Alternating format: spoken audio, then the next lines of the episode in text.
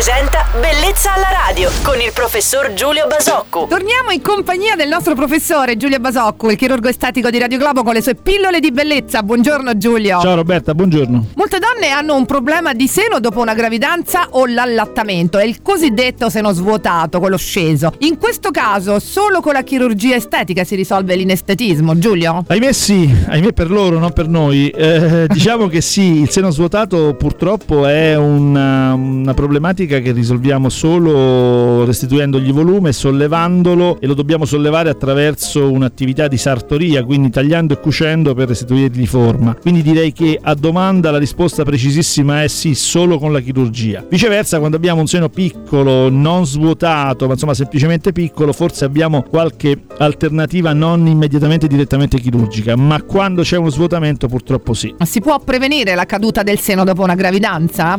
Assolutamente no, diciamo che il comportamento del seno durante la gravidanza è assolutamente imprevedibile e non è condizionato dalla quantità e la lunghezza dell'allattamento, non è condizionato dal peso del paziente, cioè è condizionato da molti fattori e da nessuno. Ecco, quando qualcuno mi chiede che cosa succederà al proprio seno durante la gravidanza, rispondo che la natura deciderà autonomamente perché vedo pazienti con un seno che è diventato la quinta, la sesta, la settima misura, eh, avere un seno dopo la gravidanza assolutamente bello e assolutamente tonico. Pazienti con aumenti di volume modestissimi, pieni di smagliature e con un seno con una forma non più gradevole. Quindi direi che nessuno lo può prevedere e poco si può fare. L'argomento di oggi è stato decisamente interessante. Noi salutiamo e ringraziamo il nostro professore Giulio Basocco augurandogli una buona giornata. Lo aspettiamo domani qui su Radio Globo. Ciao Giulio! Ciao Roberta e buona giornata a tutti. Bellezza alla radio.